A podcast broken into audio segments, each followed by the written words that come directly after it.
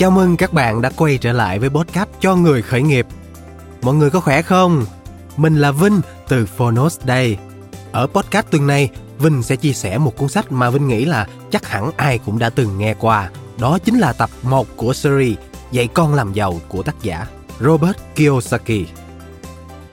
Khi mà mới bắt đầu tìm hiểu về tài chính cá nhân thì đây chính là cuốn sách đầu tiên giúp mình định hình được tư duy về đầu tư tài chính cũng như là khởi nghiệp.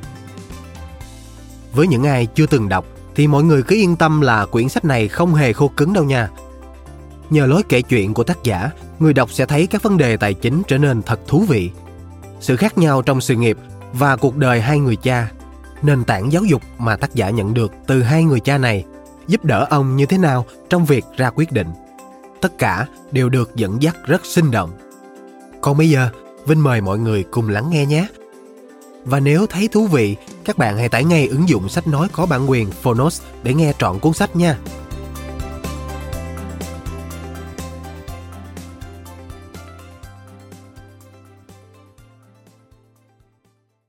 Bạn đang nghe từ Phonos.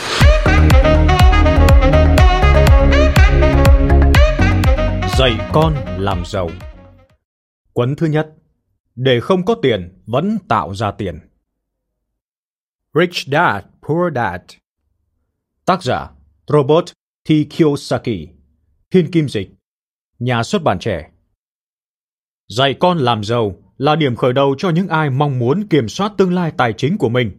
USA Today Lời nói đầu Một trong những nguyên nhân khiến người giàu ngày càng giàu, người nghèo ngày càng nghèo, con giới trung lưu thì thường mắc nợ, chính là vì chủ đề tiền bạc thường được dạy ở nhà chứ không phải ở trường. Hầu hết chúng ta học cách xử lý tiền bạc từ cha mẹ mình. Và thường thì người nghèo không dạy con về tiền bạc mà chỉ nói đơn giản là hãy đến trường và học cho chăm chỉ. Và rồi đứa trẻ có thể sẽ tốt nghiệp với một số điểm xuất sắc nhưng với một đầu óc nghèo nàn về cách quản lý tiền bạc. Vì trường học không dạy về chuyện tiền nong mà chỉ tập trung vào việc giáo dục sách vở và những kỹ năng nghề nghiệp mà không nói gì về kỹ năng tài chính. Đó chính là lý do tại sao những nhân viên ngân hàng, bác sĩ, kế toán thông minh dù đạt được nhiều điểm số xuất sắc ở trường, nhưng lại gặp nhiều rắc rối tài chính suốt đời.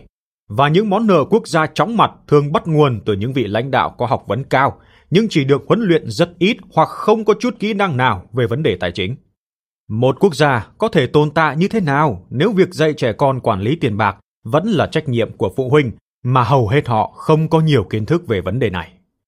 Chúng ta phải làm gì để thay đổi số phận tiền bạc lận đận của mình? Người giàu đã làm giàu như thế nào từ hai bàn tay trắng? Có lẽ bạn sẽ tìm thấy cho mình những lời giải đáp về các vấn đề đó trong cuốn sách này. Tuy nhiên, do khác biệt về văn hóa, tập quán và chính thể, có thể một số phần nào đó của cuốn sách sẽ khiến bạn thấy lạ lẫm, thậm chí chưa đồng tình. Dù rằng đây là một cuốn sách đã được đón nhận nồng nhiệt ở rất nhiều nước trên thế giới.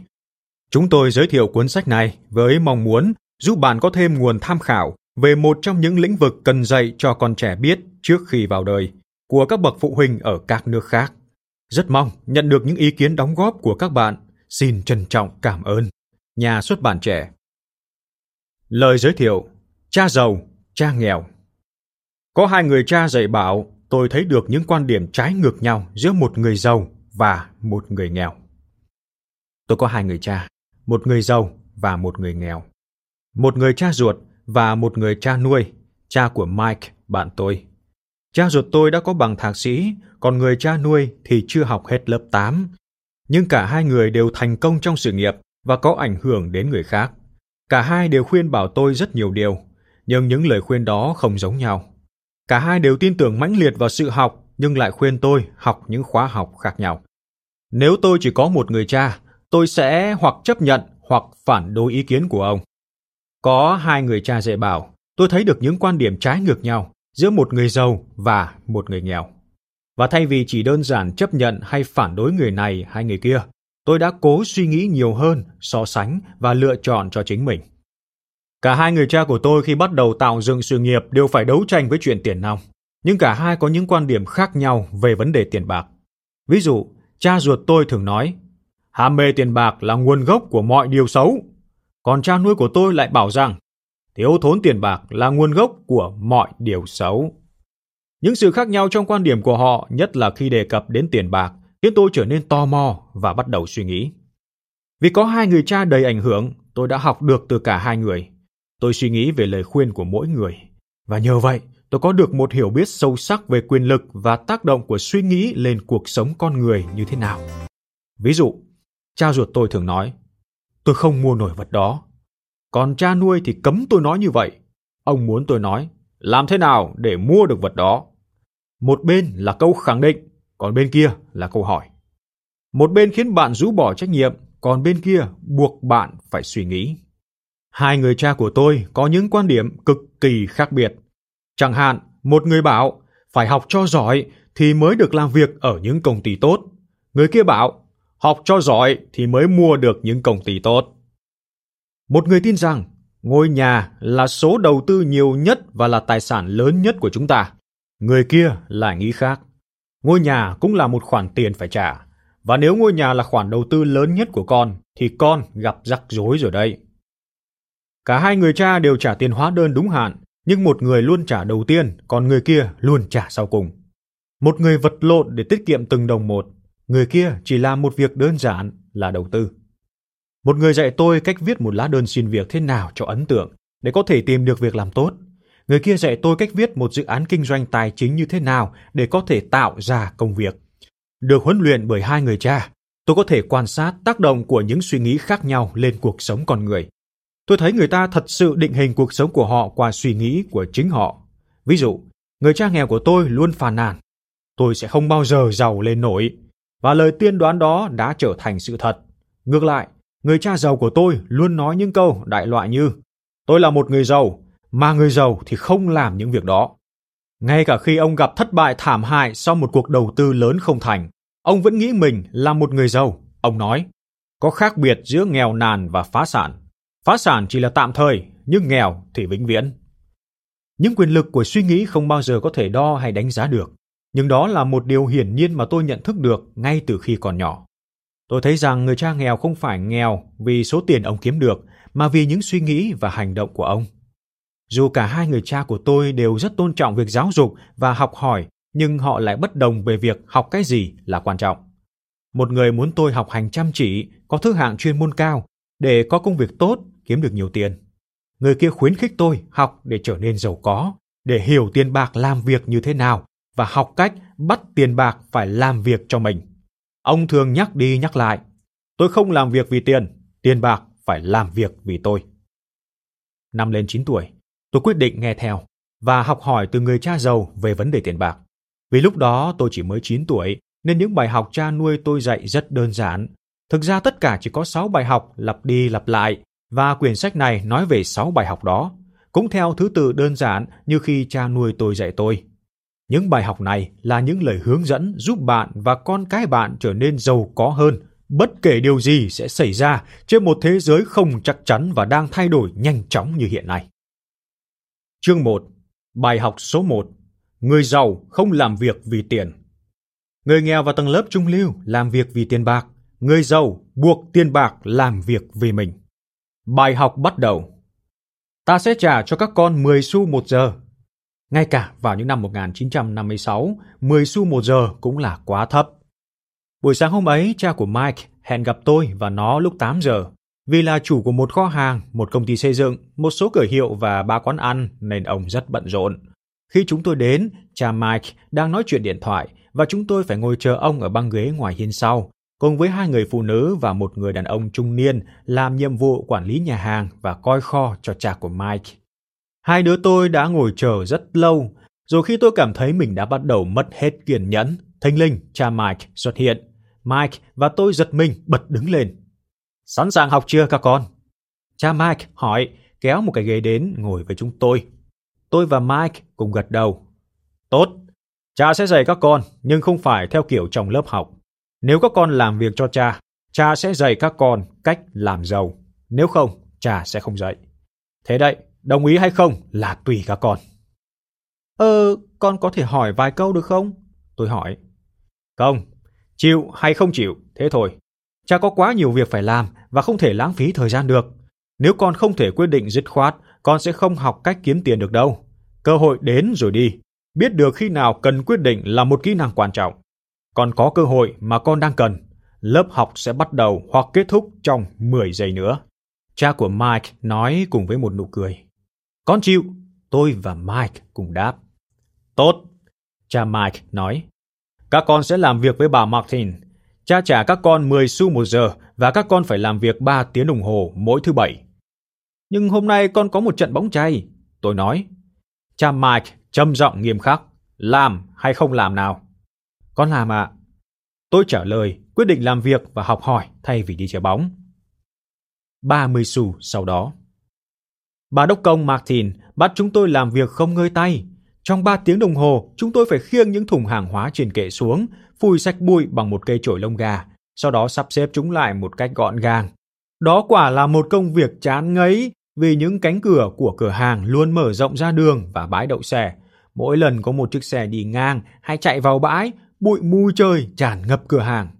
Suốt 3 tuần, Mike và tôi đến làm việc ở chỗ bà Martin trong 3 giờ mỗi thứ bảy.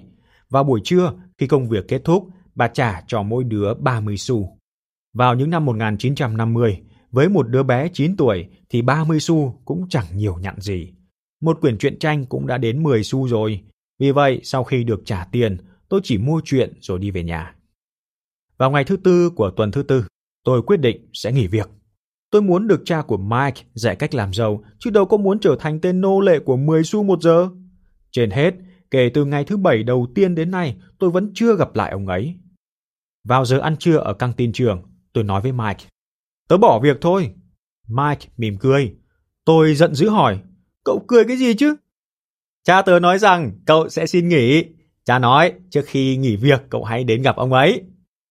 Tôi phẫn nộ. Cái gì? Thế ra cha cậu đang chờ xem tớ chán việc à? à? Cũng gần như vậy. Kiểu dạy của cha tớ khác với cha cậu. Cha cậu nói lý thuyết nhiều, còn cha tớ thì rất ít lời. Cậu cứ chờ đến thứ bảy này đã. Tớ sẽ nói với cha là cậu muốn nghỉ việc. Cậu muốn nói là mọi thứ đã được dự liệu à? Không, không hẳn thế. Thứ bảy này, cha sẽ giải thích cho cậu. Ngày thứ bảy xếp hàng. Tôi đã sẵn sàng đối mặt với cha của Mike và tôi đã chuẩn bị trước. Thậm chí cha ruột tôi cũng nổi giận.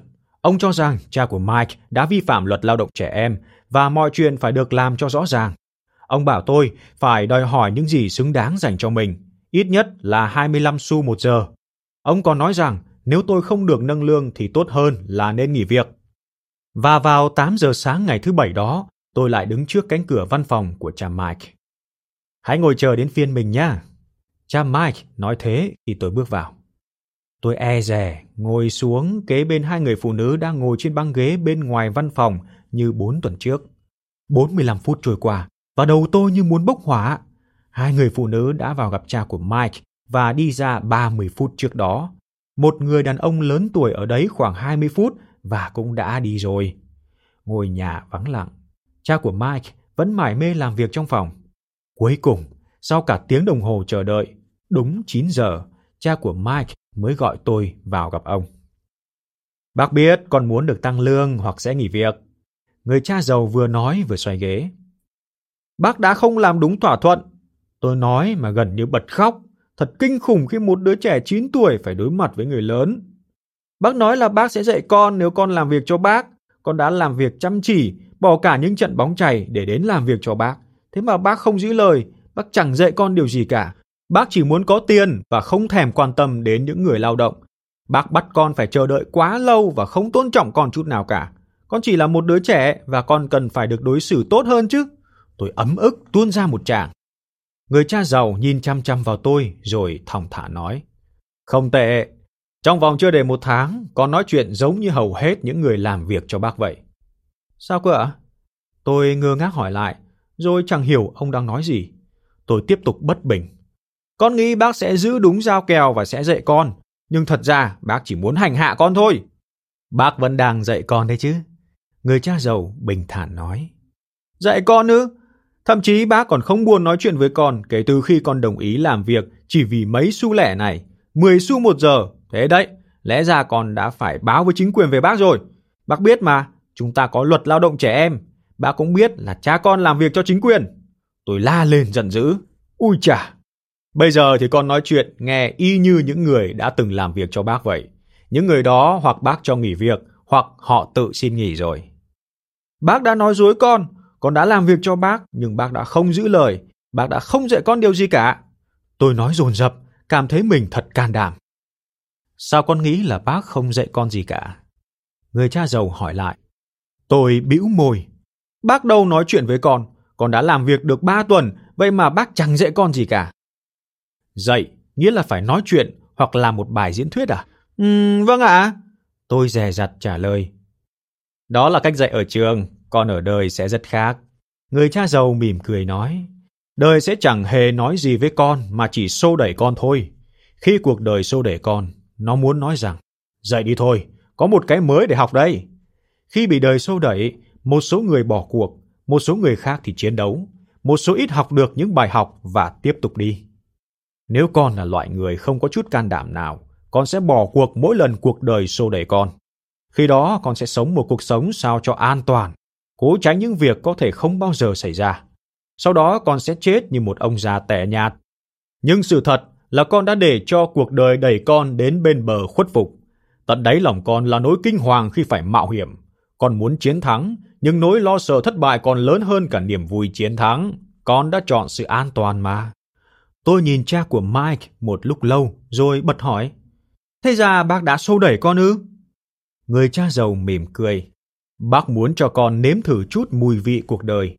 Các con là những người đầu tiên đề nghị bác dạy cách làm giàu. Bác có hơn 150 nhân công, nhưng chẳng ai hỏi bác về điều đó cả. Họ hỏi bác về công việc tiền lương mà không hề yêu cầu bác dạy về tiền bạc. Do đó, hầu hết mọi người dùng những năm tháng tốt nhất trong đời để làm việc vì tiền, mà thật sự không hiểu họ đang làm việc vì cái gì. Tôi ngồi im lặng lắng nghe. Khi Mike nói với bác là con muốn học cách làm giàu, bác quyết định sẽ thiết kế một khóa học thật gần với cuộc sống thực. Vì thế mà bác để cho đời sâu đẩy con một chút. Khi đó con sẽ thấm những điều bác nói. Chính vì vậy, bác chỉ trả con 10 xu một giờ. Vậy bài học mà con học được khi làm việc để có 10 xu một giờ là gì? Là bác đã quá keo kiệt và bóc lột nhân công à? Tôi vặn lại. Người cha giàu bật cười thật to. Đừng đổ lỗi cho bác và đừng nghĩ bác là nguồn gốc của mọi vấn đề. Nếu con nhận ra rằng vấn đề là ở chính bản thân con, con mới có thể thay đổi chính mình, học được cái gì đó và trở nên khôn ngoan hơn. Hầu hết mọi người đều muốn người khác thay đổi chứ không muốn mình thay đổi. Khi không được như ý, họ nghỉ việc và đi tìm một việc làm khác, lương cao hơn vì họ nghĩ rằng những điều đó sẽ giải quyết được vấn đề, nhưng họ đã lầm. Trong hầu hết mọi trường hợp thì không đâu. Thế cái gì sẽ giải quyết vấn đề? Tôi hỏi. Tiếp tục làm việc với 10 xu một giờ và cố vui à? Đó là điều mà những người còn lại sẽ làm, chấp nhận tiền lương thấp dù biết rằng họ và gia đình họ sẽ gặp khó khăn về tài chính. Họ trông chờ được nâng lương hoặc làm thêm một công việc thứ hai, hy vọng rằng có nhiều tiền sẽ giải quyết được vấn đề. Tôi gằm mặt nhìn xuống sàn, bắt đầu hiểu ra bài học mà người cha giàu đang nói đến. Bài học số 1 Người nghèo làm việc vì tiền bạc, người giàu buộc tiền bạc làm việc vì mình. Người cha giàu tiếp tục giảng bài học đầu tiên cho tôi. Bác rất mừng khi con nổi giận vì phải làm việc 10 xu một giờ. Nếu con không tức giận và chấp nhận nó một cách vui vẻ, bác sẽ không thể dạy con được. Con thấy đó, việc học thật sự phải mất công sức, phải có sự đam mê và khát khao cháy bỏng. Sự giận dữ là một phần lớn trong công thức đó, vì niềm đam mê là kết hợp của tình yêu và cơn giận. Khi nói đến tiền bạc, hầu hết mọi người đều muốn được an toàn và bảo đảm. Vì vậy, không phải niềm đam mê mà chính sự e ngại sẽ hướng dẫn họ. Nhiều tiền chưa hẳn đã giải quyết được vấn đề. Hãy nhìn cha con mà xem. Ông ấy làm ra nhiều tiền nhưng vẫn không thể trả hết các hóa đơn. Hầu hết mọi người được cho tiền chỉ để mắc nợ nhiều hơn mà thôi. Nguyên do vì ở trường, họ chẳng được học gì về tiền bạc cả. Vì vậy họ tin rằng phải làm việc để kiếm tiền. Còn bác không nghĩ vậy à? Không, không hẳn thế. Nếu con muốn học để làm việc vì tiền, hãy học ở trường. Còn nếu muốn học cách buộc tiền bạc phải làm việc cho mình, bác có thể dạy con. Nhưng chỉ khi con thật sự muốn học mà thôi. Thế không phải mọi người đều muốn học hay sao? Không, vì học làm việc để có tiền thì dễ hơn rất nhiều. Nhất là khi sự e ngại là cảm giác đầu tiên khi nhắc đến tiền bạc. Con không hiểu. Tôi nhăn mặt nói. Chính sự lo ngại là nguyên nhân khiến người ta phải làm việc. Họ lo không có đủ tiền, lo phải bắt đầu lại từ đầu. Đó là cái giá của việc học một nghề nghiệp nào đó, sau đó phải làm việc vì tiền. Hầu hết mọi người trở thành nô lệ cho tiền bạc, và sau đó họ nổi giận với ông chủ. Học cách buộc tiền bạc làm việc cho mình là một khóa học hoàn toàn khác hay sao ạ? Tôi hỏi. Nhất định rồi, người cha giàu nói. Nhất định là vậy. Chúng tôi ngồi im lặng một lúc lâu. Giờ này có lẽ các bạn tôi đang bắt đầu trận bóng chày. Còn tôi thì đang học những điều mà bạn bè tôi sẽ không học được ở trường. Lúc 9 tuổi, con đã được nếm thử cảm giác thế nào là làm việc vì tiền. Chỉ cần nhân một tháng vừa qua cho 50 năm, con sẽ hiểu hầu hết người ta phải làm gì suốt đời. Người cha giàu nhẹ nhàng nói. Con không hiểu. Con cảm thấy thế nào khi phải ngồi chờ bác để được thuê làm việc và để hỏi xin tăng lương? Thật kinh khủng ạ! Nếu con chọn làm việc vì tiền, cuộc sống của con sẽ như thế đấy. Người cha giàu nói tiếp. Và con cảm thấy thế nào khi bà Martin trả cho con 30 xu sau 3 giờ làm việc? Con cảm thấy không đủ, có vẻ như nó không là gì cả. Con rất thất vọng.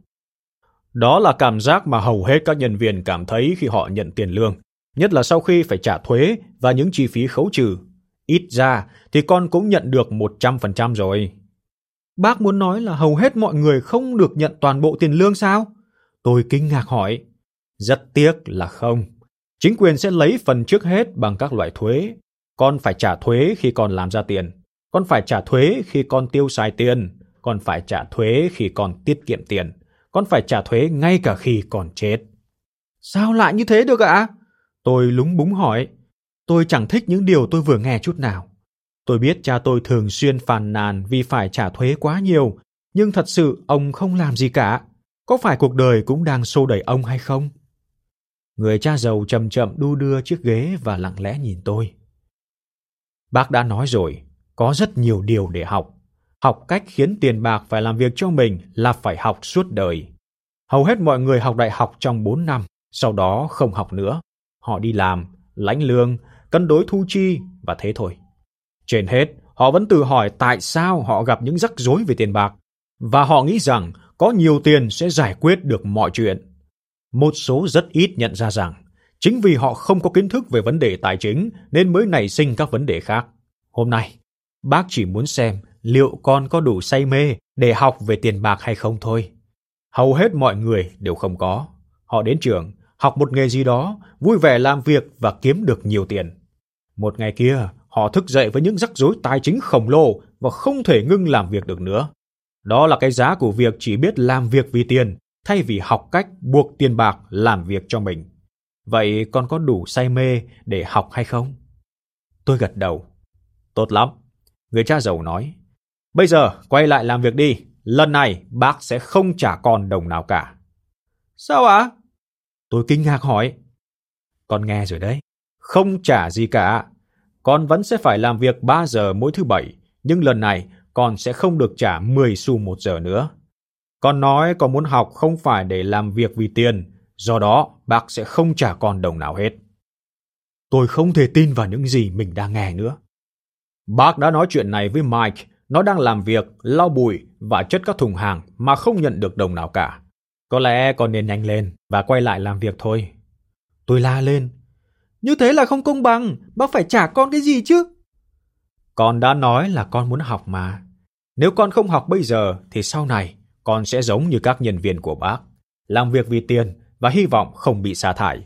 Hoặc giống như cha con, kiếm thật nhiều tiền chỉ để nợ nần đến tận cổ, luôn hy vọng nhiều tiền hơn sẽ giải quyết được vấn đề.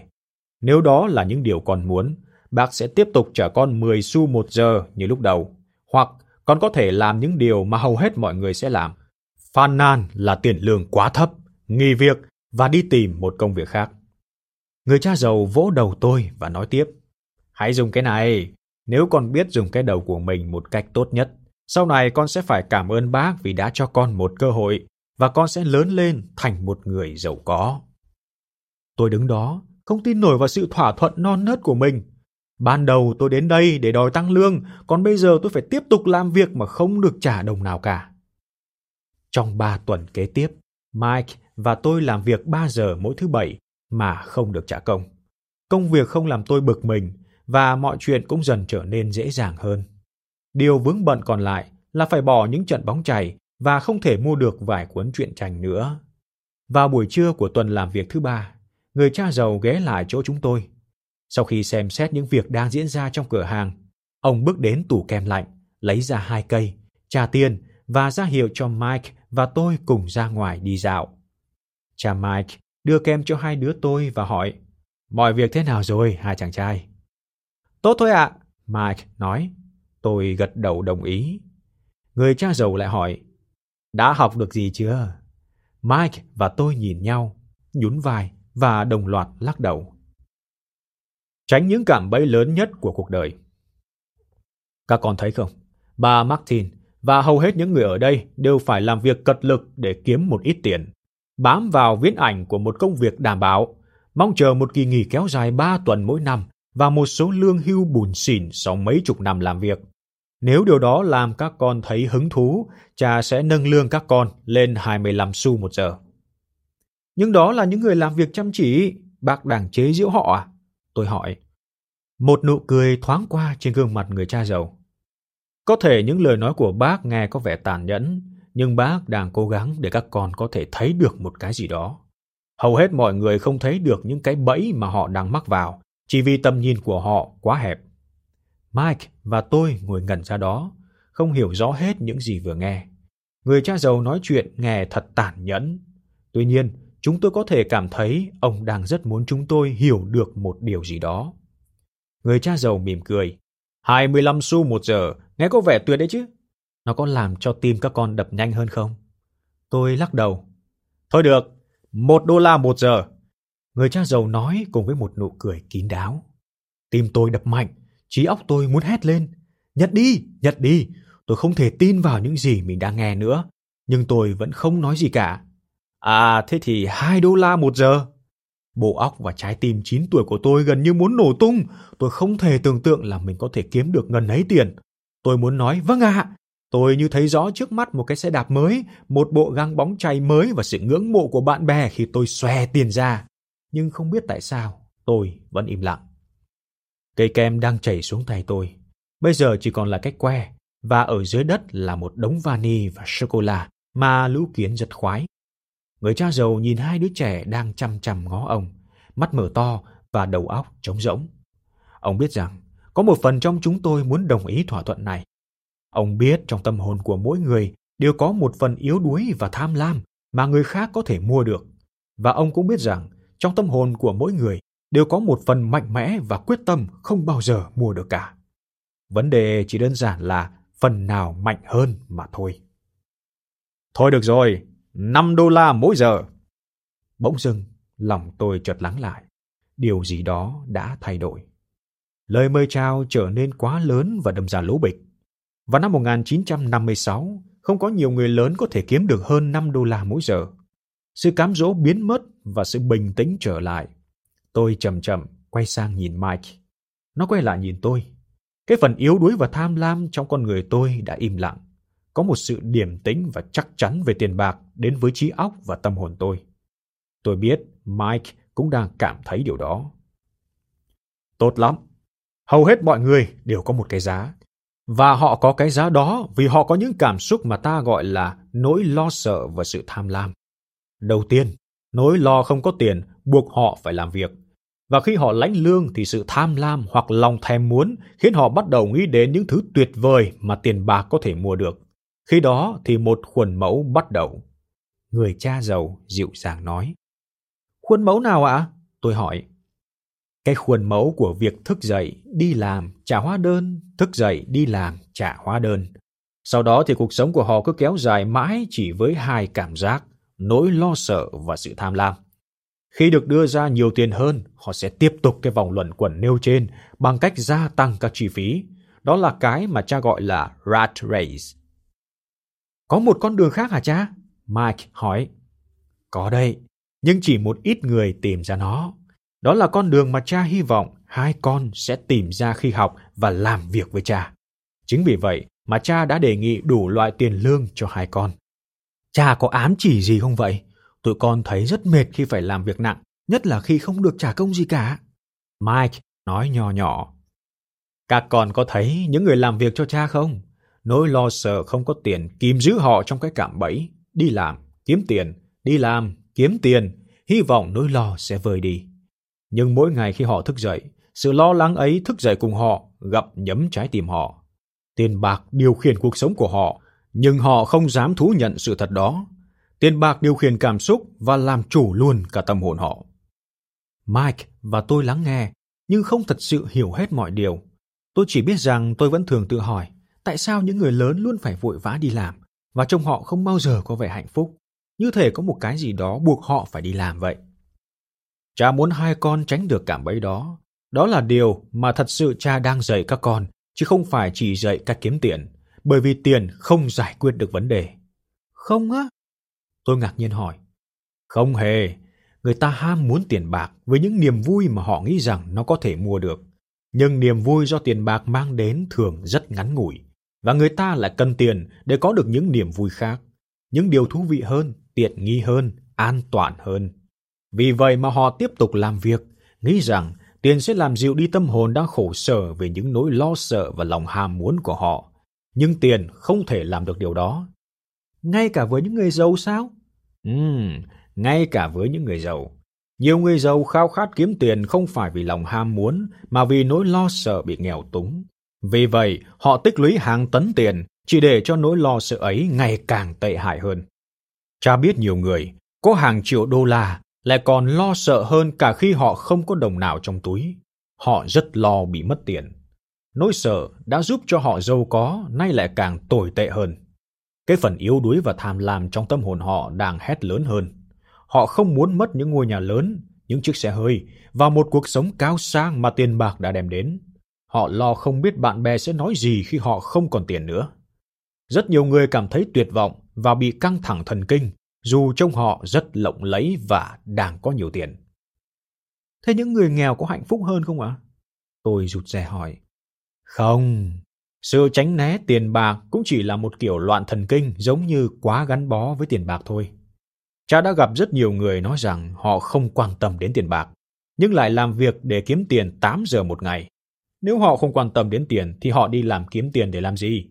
Kiểu suy nghĩ đó có lẽ còn tệ hơn cả những người chuyên tích cóp tiền bạc nữa. Thế ta phải làm gì? Không làm việc kiếm tiền cho đến khi hết cảm thấy lo sợ và tham lam hay sao? Nếu lo không đủ tiền, thay vì phải chạy đi làm việc ngay lập tức để kiếm tiền, hãy tự hỏi rằng liệu một công việc có phải là giải pháp tốt nhất để vượt qua nỗi lo này hay không? Theo cha thì câu trả lời sẽ là không. Đặc biệt là khi con nhìn qua suốt một đời người. Công việc chỉ là một giải pháp ngắn hạn cho một vấn đề dài hạn thôi. Cũng giống như câu chuyện về một con lừa kéo xe trong lúc người chủ treo lủng lẳng một củ cà rốt trước mũi nó vậy. Người chủ có thể sẽ đến được nơi mà ông ta muốn, còn con lừa thì chỉ đuổi theo một ảo tưởng mà thôi. Nếu con lừa có thể nhìn thấy toàn cảnh bức tranh này, có thể nó sẽ suy nghĩ lại, xem có nên theo đuổi củ cà rốt nữa hay không. Thế bác khuyên con làm thế nào? Tôi băn khoăn hỏi. Hãy cố nắm cho được sức mạnh của tiền bạc, đừng e sợ nó. Nói cho cùng thì chúng ta đều là những người làm công cả, chỉ có điều là ở những mức độ khác nhau thôi. Cha chỉ muốn hai con có cơ hội để nhìn rõ cái cảm bẫy này, cái cảm bẫy gây ra bởi nỗi lo sợ và lòng ham muốn. Hãy kéo chúng về phe mình, chứ đừng để chúng chống lại mình. Đó là điều mà cha muốn dạy các con. Nếu đầu tiên mà các con không thể giải quyết được nỗi lo sợ và lòng ham muốn, mà sau đó các con lại giàu lên, thì các con sẽ chỉ là những nô lệ được trả lương cao mà thôi.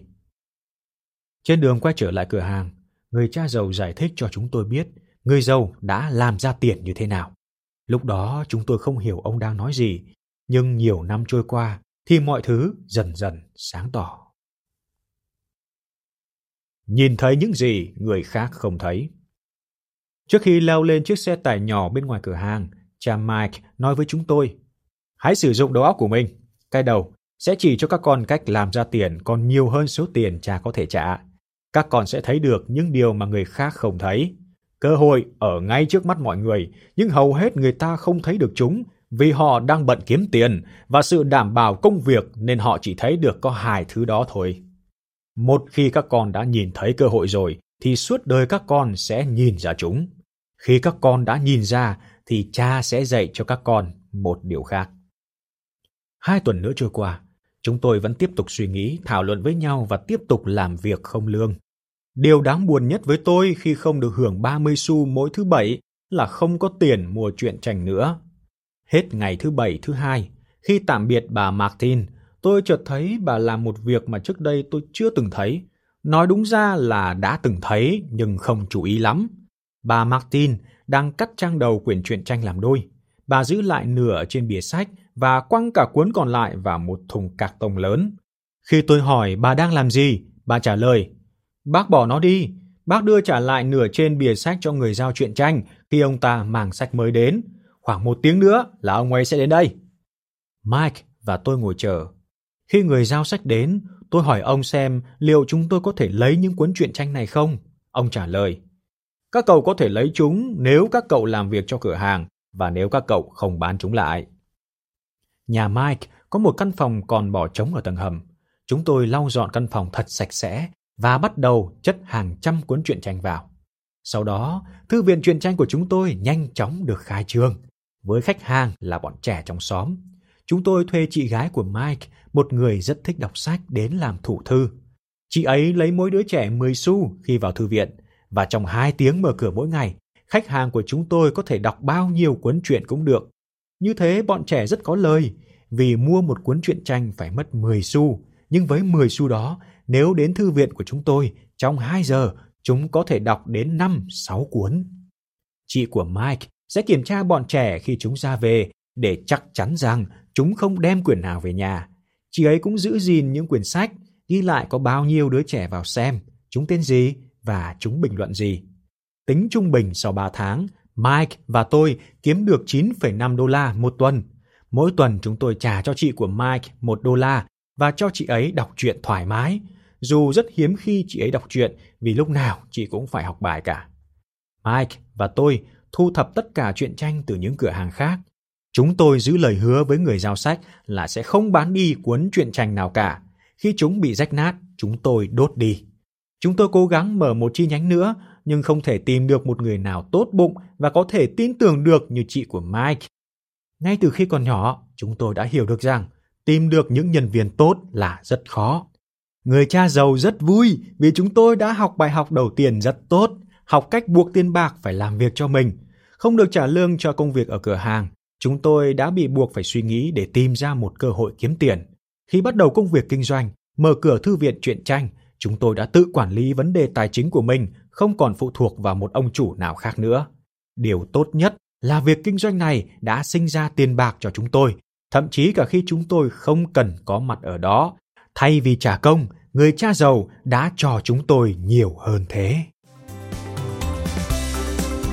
Cảm ơn bạn đã lắng nghe podcast cho người khởi nghiệp, một sản phẩm của Phonos. Tải ngay ứng dụng Phonos để nghe trọn vẹn sách nói của kỳ này nhé. Hẹn gặp lại các bạn ở tập sau.